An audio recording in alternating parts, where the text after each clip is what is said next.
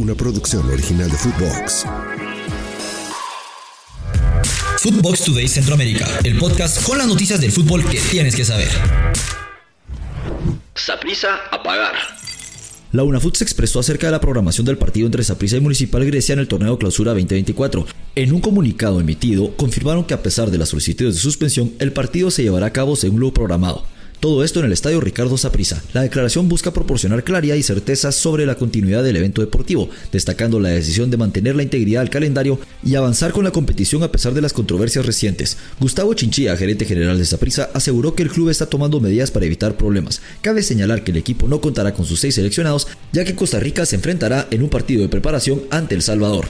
También mencionó que se están gastando más de mil dólares en cisternas para garantizar suficiente agua antes, durante y después del partido. Además, aseguró que habrá abastecimiento suficiente para el consumo de agua de los aficionados, aunque el agua disponible en grifos y baños no es apta para consumo, sino que para higiene personal. Se comprometieron a mantener los inodoros e hidrantes con agua. Antes de continuar con nuestras notas, los invito a que vayan y le den seguir a Footbox Today Centroamérica. Escríbanos qué les pareció este episodio y nos califiquen con 5 estrellas. Fedefoot quiere al campeón.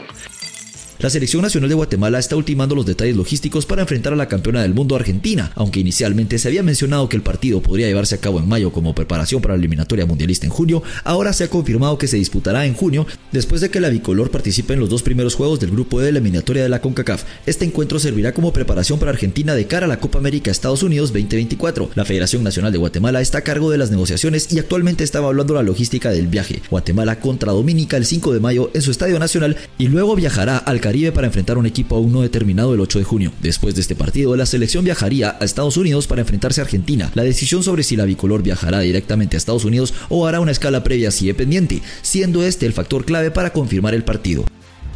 Firpo presenta refuerzos.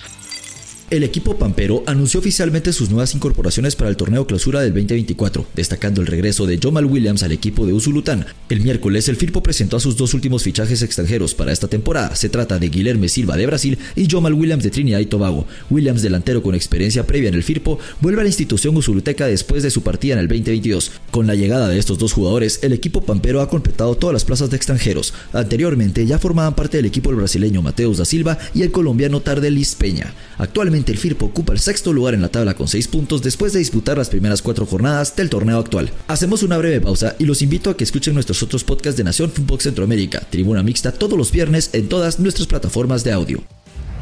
Modric se va. El presidente del Real Madrid, Florentino Pérez, ha decidido dar por concluida su etapa en el Real Madrid después de 11 años en el club. Esta decisión parte de una visión de renovación en la plantilla. Se traduce en la salida del legendario centrocampista croata Luka Modric. Todo esto al final de la temporada. Modric, quien llegó al club en 2013 y ganó numerosos títulos, no renovará su contrato según informes de la cadena SER de España. El presidente blanco considera que es necesario comenzar una nueva fase en el equipo, dándole oportunidad a jóvenes talentos como Camavinga, Valverde, Chouameni, Bellingham, Brahim, Ceballos, quienes han estado presionando por un puesto titular. A pesar de que Modric ha jugado más de lo esperado debido a lesiones de jugadores más jóvenes, se reconoce que su papel en la plantilla se vuelve secundario. Con 38 años y 24 títulos ganados, Luka Modric cerrará su destacada carrera en el Real Madrid como una leyenda, siendo además el último jugador del club en ganar el Balón de Oro. Se especula que sus posibles destinos podrían ser Arabia Saudita o la Major League Soccer de la MLS en Estados Unidos. El croata aún tiene mercado para cerrar su carrera y tiene la intención de jugar a la última Eurocopa este año. A continuación les dejamos los resultados más importantes del día de ayer. Partidos amistosos internacionales. Al Nacer de Arabia Saudita de Cristiano Ronaldo 6, Inter Miami de Leo Messi 0. Ambos equipos jugaron sin sus figuras en el campo. La Liga EA Sports, Getafe 0, Real Madrid 2. Premier League inglesa, Wolverhampton 3, Manchester United 4.